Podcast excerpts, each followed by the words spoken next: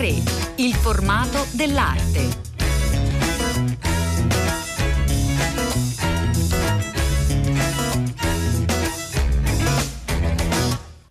Buongiorno, buongiorno, a tutte le ascoltatrici e tutti gli ascoltatori, bentornati all'ascolto di A3. Oggi una nuova puntata che vi trasporterà negli anni venti del Novecento in un momento di grande cambiamento. È come sempre una mostra che ci consente di entrare in questo periodo, nell'arte naturalmente di questo periodo. Il titolo della mostra è Il ritratto di donna, il sogno degli anni venti e lo sguardo di Ubaldo Aldo Oppi, quindi un grande artista al centro di questa nostra puntata, accompagnato però da eh, degni colleghi a Vicenza. La mostra, la Basilica Palladiana, la potete visitare fino al 13 aprile 2020. Noi diamo il buongiorno a Stefania Portinari. Buongiorno, grazie. Stefania Portinari che ha curato questa mostra che è appunto la donna, l'immagine della donna al centro eh, dell'attenzione degli artisti perché effettivamente subito dopo la prima guerra mondiale c'è proprio un momento di cambiamento sociale, culturale della donna. Stefania Portinari. Sì, la mostra con 120 opere che tra l'altro annoverano non solo pittura ma anche arti decorative, quindi abiti, gioielli, abbiamo vasi di ceramica di Gioponti, vuole da una parte riscoprire questo momento anche entusiasmante, un momento in cui queste donne molto amate dagli artisti assumono proprio anche una valenza grande nella loro possibilità anche di esprimere questa loro contemporaneità e proprio per questo, tra l'altro, vogliamo tracciare un percorso che parte dai primi anni 10 quindi vogliamo vedere come Oppi e altri artisti proprio iniziano a ritrarre queste donne che sembrano quasi delle muse, delle principesse fatate, ci sono anche delle donne seducenti e terribili, ma anche molto coraggiose come la Giuditta di Clint che poi ispira tutta una temperie di artisti tra cui anche Oppi. E poi vediamo come cambiano i corpi, come cambiano proprio gli immaginari, ma anche fisicamente, proprio gli abiti, i costumi, la società negli anni anni 20 e poi li salutiamo verso gli anni 30. In questo tragitto eh, storico che fate in mostra c'è un filo conduttore che è quello di Ubaldo Oppi. Le chiederei, Stefania Portinari, di presentarci questo, questo artista, sempre più al centro dell'attenzione, devo dire. Sì, volevamo accompagnare anche tutta una serie di esposizioni che ci sono state su questi temi, ma con uno sguardo molto innovativo, un artista magari meno visto e proprio per questo assolutamente da riscoprire, un artista che era notissimo negli anni venti, proprio aveva esposto a New York, a Parigi, era stato moltissimo a Parigi e anche a Vienna, era stato amico degli artisti più importanti, da Amedeo Modigliani, aveva conosciuto Picasso e addirittura gli aveva soffiato la fidanzata Fernando Olivier, è un episodio che evochiamo in mostra con un triangolo di sguardi tra artisti come Van Dongen, lo stesso Picasso e Oppi, quindi anche un uomo molto affascinante, abbiamo ritrovato dei documenti e delle fotografie che ci danno l'idea di quanto fosse bello, alto, con questi occhi grigi, scrivono anche nelle lettere alcuni amici, ma molto intelligente, molto sofisticato e lui mm. rappresentava anche una sorta di anomalia perché era tornato a Milano da Parigi, aveva un modo di dipingere molto particolare e affascina Margherita Sarfatti, che è una donna così potente, importante, ma anche con lei che vuole portare una sorta di nuovo rinascimento nelle arti italiane di quel momento. E lui è conteso tra lei, un altro critico importante, Ugo Ietti, ed è sempre una sorta di uomo indipendente. Anche è da riscoprire sicuramente la sua pittura, fa parte di una corrente in quegli anni che si chiama il realismo magico e ci dà l'idea proprio di come queste figure ritratte sembrino realissime da una parte, quindi realismo, ma anche magico perché sembrano sospese, hanno dei dettagli particolarissimi, ad esempio eh, ci è piaciuto richiamare in mostra degli abiti identici a quelli nelle pitture, proprio dei gioielli che rispecchiano queste spille, questi orecchini, il ritorno di certi materiali che, eh, come la giada o il corallo tornano di moda, ma anche un'idea di mito e anche di tutto ciò che riguarda un cambiamento anche in un immaginario, per esempio non c'è solo una sezione delle vere donne moderne, ma anche di come lui e altri artisti le trasfigurino nel mito evocando le Amazzoni, Leda il Cigno, addirittura abbiamo Van Wulz che è una fotografa triestina in mostra che si trasforma facendo un fotomontaggio con lei e il proprio gatto, quindi mm. eh, ci sono molti aspetti da riscoprire in questi momenti del, degli anni 20 e della fine degli anni 20. Forse la cosa particolarmente affascinante, Portinari, è che in effetti eh, c'è questo connubio straordinario nel Novecento italiano di eh, eh modernità, di sforzo comunque verso la modernità dopo tutte le avanguardie, eh, che però cerca di recuperare anche il passato storico, la classicità in qualche modo. Gli artisti selezionati in mostra sembrano proprio ecco, in questo eh, legati da Felice Casorati a Sironi, eh, Donghi, eh, Cagnaccio di San Pietro.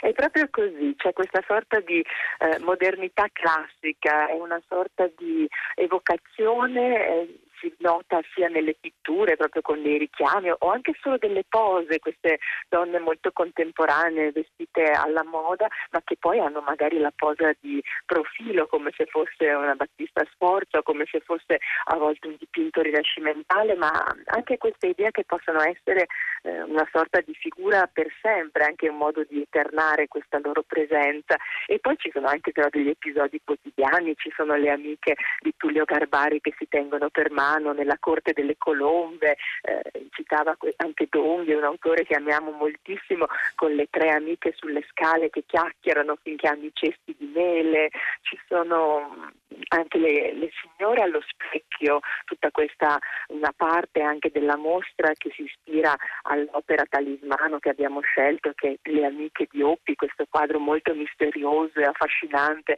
con due amiche che si abbracciano e sul retro una scultura che è una mattone che però è una presenza favorevole, una presenza quasi protettiva, evocatrice, poi lascia aprire delle sezioni in cui la figura e il doppio viene indagata in modo molto anche eh, sorprendente, spero, per il pubblico che verrà a visitarla. Un aspetto importante di questa mostra è far vedere proprio come evolve l'immagine della donna che eh, da musa, eh, semplicemente musa, diventa protagonista in qualche modo anche con delle scelte di stile portinari. Sì, abbiamo anche potuto fare dei confronti, una mostra anche molto scientifica, oltre che di anche meraviglia visiva, per esempio un abito di Eleonora Dulce che si sposa con una coppa meravigliosa che il Vittoriale degli Italiani ci ha concesso di Vittorio Zecchin per evocare questa loro storia d'amore e come le arti a Venezia fossero importanti. Abbiamo mm. poi per esempio ritrovato le fotografie proprio a volte di queste donne ritratte da Oppi, in particolare la moglie Adele Leone che era lei stessa una pittrice, una donna che teneva salotto a Milano e quindi eh, queste sue foto con cappelli nelle villeggiature, ma mh, mm, non ci siamo dimenticati anche della realtà. Eh, Realmente gli anni venti sono un'epoca impegnativa in cui le donne cercano di trovare uno spazio, scriveva Virginia Woolf, la famosa stanza tutta per sé, ma anche in realtà sono contadine, pastore. Ecco, questo è molto importante perché mh, vengono rappresentate donne al lavoro da questi artisti, da Oppi in particolare. Sì, ci sono le contadine, ci mm. sono delle scene, c'è un, un'opera molto bella con un contadino e una pastora, una sorta di idillio nel bosco che però dimostra con queste mani forti eh, anche come insomma, il lavoro dei campi sia impegnativo. Tullio Garbari che è questo artista anche molto magico che eh, mostra questa vita anche semplice delle corti del Trentino. Abbiamo l'ingegnere da una parte di Oppi Oppi, lui proprio che non voleva fare mm. l'ingegnere, il padre eh, invece era molto dispiaciuto che lui volesse fare l'artista, ma abbiamo anche Carlo Sbisà che è un artista meraviglioso di Trieste che rifà la sua modella preferita Felicita Frai, però trasformata nel figlio del falegname, oppure la fa all'opera che proprio impara a fare dei solidi geometrici perfetti con gli strumenti proprio del disegnatore, dell'architetto, quindi eh, ci sono i pescatori che cantano dopo che la pesca è andata bene con una sorta anche di inno, di gioia, abbiamo anche degli aspetti crudi della realtà, questi artisti sono capaci naturalmente di eh, non nascondere quello che accade veramente.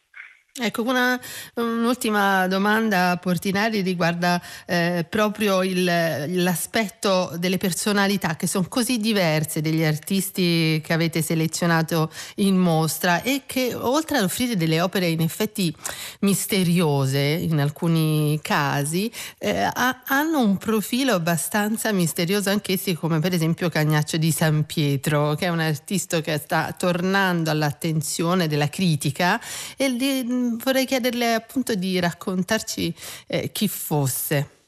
Sì, sono degli artisti tutti questi dalle vite tormentate, mm. naturalmente come sempre la vita dell'artista, questo loro anche cercare di emergere all'interno magari di un tessuto uh, culturale, umilié, non sempre favorevole, anche Cagnaccio di San Pietro, mm. era una personalità speciale, molto isolato, amava uh, molto una sua individualità e questa capacità di proprio essere uno degli artisti più significativi del realismo magico lo porta a ritrarre ogni minimo particolare, quasi talora in modo inquietante nelle sue opere.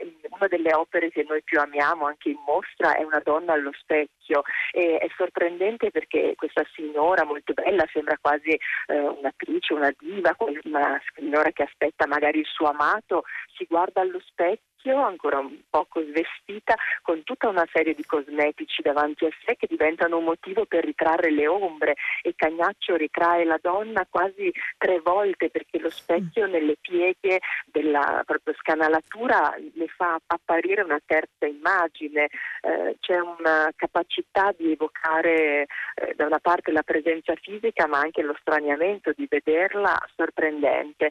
E lui anche Oppi ma anche altri artisti del Novecento italiano come Sironi da una parte hanno momenti di grande fortuna e poi a volte vengono dimenticati. E a volte anche tutta questa arte figurativa um, viene messa un po' da parte in certi periodi storici, magari per il prevalere dell'arte astratta o informale o di nuove ricerche degli anni 60-70, quindi è dagli anni 90 che grazie anche a tutta una serie di personaggi, di studiose, di galleriste, soprattutto di ambito milanese, hanno cominciato a essere riscoperte, quindi è anche molto bello che è una sorta di eh, dinastia quasi molto mm. al femminile, dico con grande eh, rispetto e riconoscenza, di una serie di studiose che prima di noi anche hanno affrontato questi temi, quindi ci appassiona riscoprire questi artisti, è importante, è un nostro patrimonio italiano di cui dovremmo anche essere più fieri e mostrare anche di più all'estero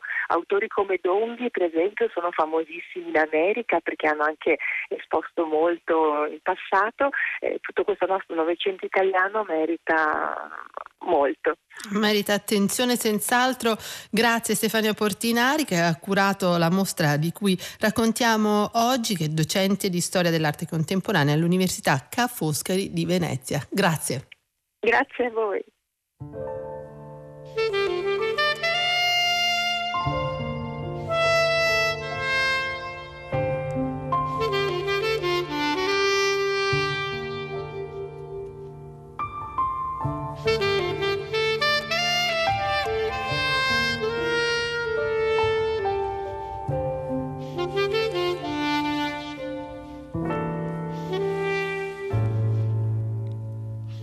Continuiamo dunque a raccontare il ritratto di donna, il sogno degli anni venti e lo sguardo di Ubaldo Oppi lo facciamo con Guido Beltramini che è con noi, buongiorno. Buongiorno a voi. Guido Beltramini, che è direttore del Palladio Museum, si sta occupando insomma, di un rilancio consistente di Vicenza attraverso l'arte. Ora ci facciamo raccontare tutto, ma prima tornerei al ritratto di donna, che è davvero una mostra importante perché allo stesso tempo ci fa guardare a questa immagine femminile che cambia dagli anni 10 fino agli anni 30 attraverso un gruppo di artisti straordinario italiano italiano del Novecento forse ancora poco conosciuto, um, Beltramini. Sì, questo senz'altro. Io penso che le mostre siano un po' come il teatro nella Grecia antica, cioè qualcosa in cui la comunità si riunisce e discute dei temi. E questa mostra vuole proprio fare questo, prendere un tema, eh, non dico dimenticato, ma forse poco indagato e guardarlo con occhi nuovi, cercando di ricostruire un momento importante di trasformazione del nostro paese e dell'arte del nostro paese. Questo è importante anche nel quadro di mostre di rilancio. Dunque lei è il direttore del Palladio Museum, non posso non chiederle appunto di raccontarci un po' del, di questo museo palladiano.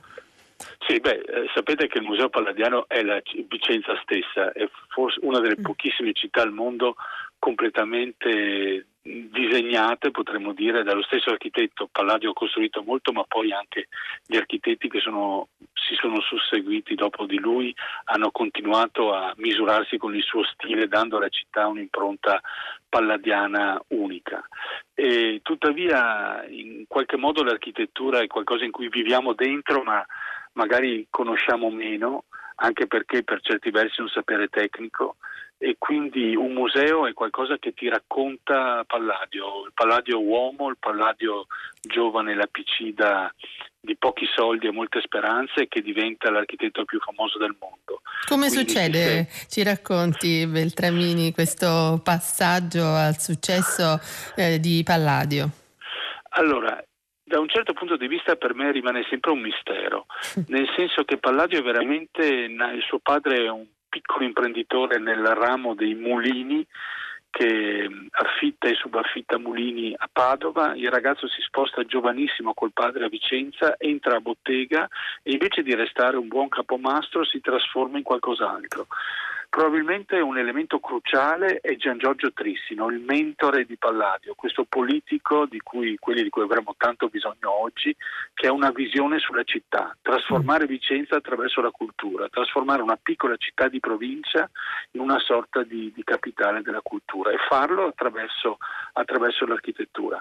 Fa crescere il giovane lapicida e lo porta a Roma, gli insegna i grandi maestri dell'architettura, Vitruvio e Alberti, e costruisce proprio la figura di Palladio. Ma poi naturalmente c'è, c'è il talento, la capacità di Palladio di trasformare tutte le, le sue idee in, in, oggetti unici. Quello che mi commuove di Palladio è che è un sognatore. Mm. Lui vuole trasformare il mondo intorno a sé. Viene da radici umili e vuole fare il mondo più bello e per lui l'architettura è uno strumento per fare questo. In questo quadro, in questa città ideale eh, palladiana come Vicenza, eh, state Beltramini eh, pensando ad un progetto, state realizzando proprio un progetto di mostre, eh, eh, proprio come rilancio cittadino attraverso l'arte. Sì, noi siamo convinti che la cultura sia un motore fondamentale. Io non penso che si facciano le mostre, si faccia la cultura per vendere più cappuccini. Io penso che la cultura serva a far crescere un territorio. Questo sapete è una delle aree industriali più dinamiche d'Europa, penso, però questo dinamismo ha bisogno di essere sostenuto da, dalla cultura, dai contenuti, dalle visioni. Molti imprenditori mi, mi dicono che sentono che hanno bisogno che la città sia più viva per attrarre talenti e per vivere in un ambiente stimolante per, per le idee. E quindi l'idea nostra è stata quella di rilanciare a partire dalla Basilica Palladiana.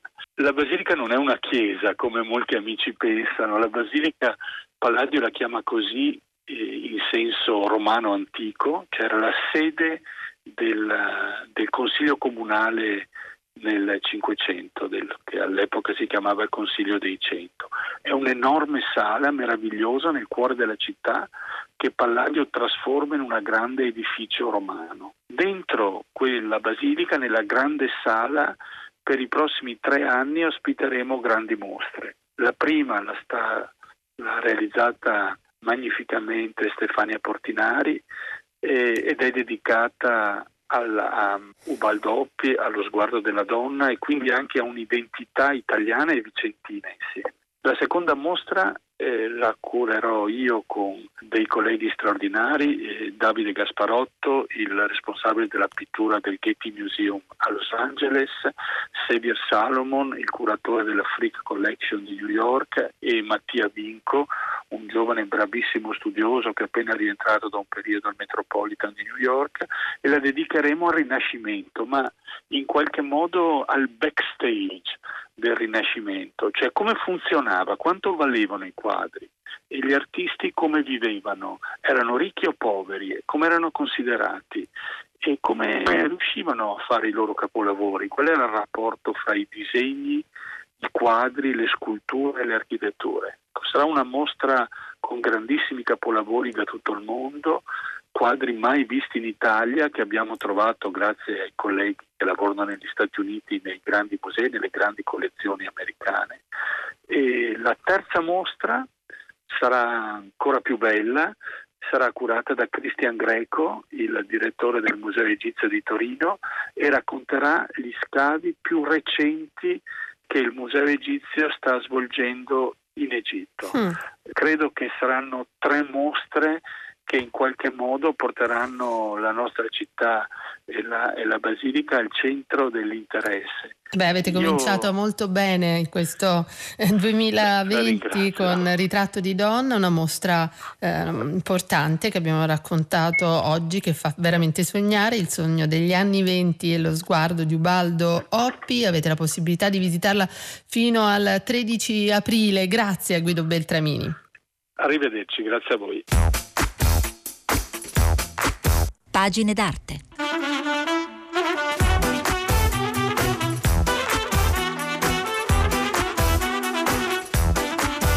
Siamo arrivati alle nostre pagine d'arte. Oggi siamo molto felici di essere con Antonio Biasiucci. Buongiorno, benvenuto. Buongiorno, buongiorno a tutti. Antonio Biasiucci, che è un grande fotografo italiano, ha appena pubblicato un libro significativo perché riesce ad essere molto, molto bello esteticamente, ma eh, anche molto, molto importante per quello che racconta. Si chiama Molti ed è edito dal filo di Partenope. Ci sono degli scritti di Valerio Magrelli, di Mimmo Paladino, è un lavoro in qualche modo eh, corale. Chiedo proprio ad Antonio Biasiucci di raccontarci come è nato questo questo libro, eh, da, da quale esperienza? Ecco. Mimmo Paladino ha fatto questa coperta, copertina, così come lui la definisce, mm. che avvolge il libro e dove ci sono tutti eh, numeri, così come siamo un po' abituati a considerare i migranti, perché il libro è dedicato al, ai migranti. E poi c'è Valerio Magrelli che oltre a delle poesie scrive anche un testo su questo rapporto che io ho avuto con Ruaf a Chios in Grecia. Ecco, tutto parte da Chios, siamo nella primavera del 2016, Biasiucci. Appunto vado a Chios, è un progetto della Fondazione Fotografia di Modena, invita un, un gruppo di fotografi ad andare in Grecia a fotografare i migranti. Eh, all'inizio ero perplesso perché non sono un reporter, per cui pensavo non è, di non essere il fotografo giusto per trattare una tematica di questo tipo poi in realtà mi lascio convincere, in, in un primo momento penso di fotografare quasi esclusivamente delle mani, perché avevo notato che in tv i migranti quando scendono dalle navi affinché i medici possano capire se hanno scabbia o meno, fanno vedere il palmo del, della mano e mi sembra un gesto molto intimo. Poi in seguito, in realtà, sono arrivato a Chios, ho conosciuto Ruaf, che è un, appunto, un migrante che lì che era lì già da due anni, eh, siriano, eh, che è stato il mio assistente, nel senso che è una persona che ho avuto modo di coinvolgere nel progetto, anche molto sensibile, lui è un insegnante di lettere che per motivi era un rifugiato, per motivi politici era in Grecia e abbiamo iniziato questo lavoro insieme. Poi che cosa è accaduto? È accaduto che siccome molti temevano che io fossi un inviato della polizia che fotografassi queste immani affinché le impronte digitali fossero evidenti, non vengo addirittura minacciato, mm. non posso andare più nel campo. Per cui accade che Rauf, che tra l'altro avevo seguito tutto il lavoro perché io l'ho realizzato in digitale, avevo anche cominciato a comporre questo polittico fatto di mani, volti e piedi, mi dice questo lavoro è troppo più importante di noi due, per cui posso continuarlo io.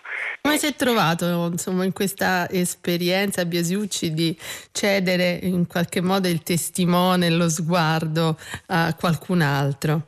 Ma è stato per me molto imbarazzante. Eh, in un primo momento ho detto ma tu sai fare fotografie? Rauf mi ha risposto che assolutamente non aveva mai realizzato una fotografia, non aveva mai, mai utilizzato una macchina fotografica, ecco. ma era um, semplicemente una domanda per, affinché io potessi riflettere perché in realtà era molto sconcertante, non capita lui continuava a dire che l'esperienza, che, quello che io stavo facendo era molto più importante di noi due.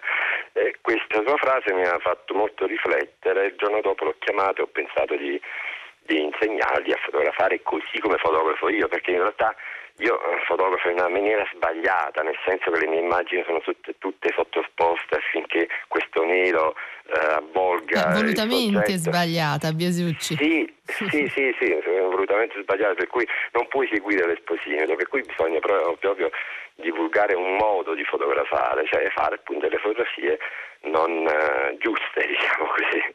Mm. Per cui siamo stati un due o tre giorni in questa pensioncina dove io ero lì a Chios, io ero il soggetto, sì. tra l'altro c'è una fotografia dentro il politico che è una mia mano fotografata da UF, questo politico che è all'interno appunto del libro. Il mio assistente aveva le lucette che puntava su, su quello che sulle, sulle, mani oppure sul volto e Rauf fotografava, è chiaro. Eh, non è stato semplice. Poi che cosa è accaduto? È accaduto che lui, andava, lui, poteva accedere in qualsiasi campo perché aveva un braccialetto celeste, tra l'altro il titolo del testo di Valerio mm. Magrelli, appunto il braccialetto celeste che era un passepartout per ogni campo. Poi eh, dopo il quarto giorno è andato lì a, a fotografare in un campo ed è stata un'esperienza incredibile perché non tornava più e noi eravamo lì nascosti in una montagnella perché non potevamo farci vedere dai militari che erano fuori lì al campo insomma praticamente è tornato dopo 7-8 ore noi preoccupatissimi perché pensavamo che appunto sì. un profugo una macchina fotografica professionale insomma magari Mm. chissà che cosa gli era successo. E comunque non, ehm, sì, le fotografie che lui ha realizzato erano tante, erano bellissime, certo c'erano eh, tantissime, erano come dire un po' mosse, un po' sfogate, eh, però, però sono ecco. comunque riuscito a salvare quelle quattro immagini all'interno di un politico di 24 fotografie che sono state fatte da Rauf e sono bellissime veramente bellissima, ma la, la cosa più bella che appunto era, era quel politico eh, che all'interno del libro sottolinea questa, questa vicinanza, questo scambio, questa, questo conoscersi, questo... Anche superare degli ostacoli tra burocratici, e, insomma organizzativi per poter arrivare a un risultato, no? quello di eh, raccontare attraverso una fotografia sbagliata, dice, come dice Biasucci, in realtà bellissima, straordinaria, un tema che è il tema. Sì, infatti, infatti, poi tra l'altro era un rifugiato che fotografava anche altri rifugiati. No, Infatti il lavoro è sempre stato esposto con un enorme anche a Londra oppure a Modena o a Palermo, sempre con questa grande didascalia che è il diario. Eh, io racconto questa esperienza, questa conoscenza di questo rapporto con Rauf. Eh, e che cosa è accaduto nel corso di, di, quei 15 giorni che sono stato lì. Beh, è un libro prezioso, è un libro importante, grazie ad Antonio Biasiucci per essere stato con noi e avercelo raccontato molti, è un libro edito dal Filo di Partenope con Valerio Magrelli e Mimo Paladino. Grazie molte. Arrivederci.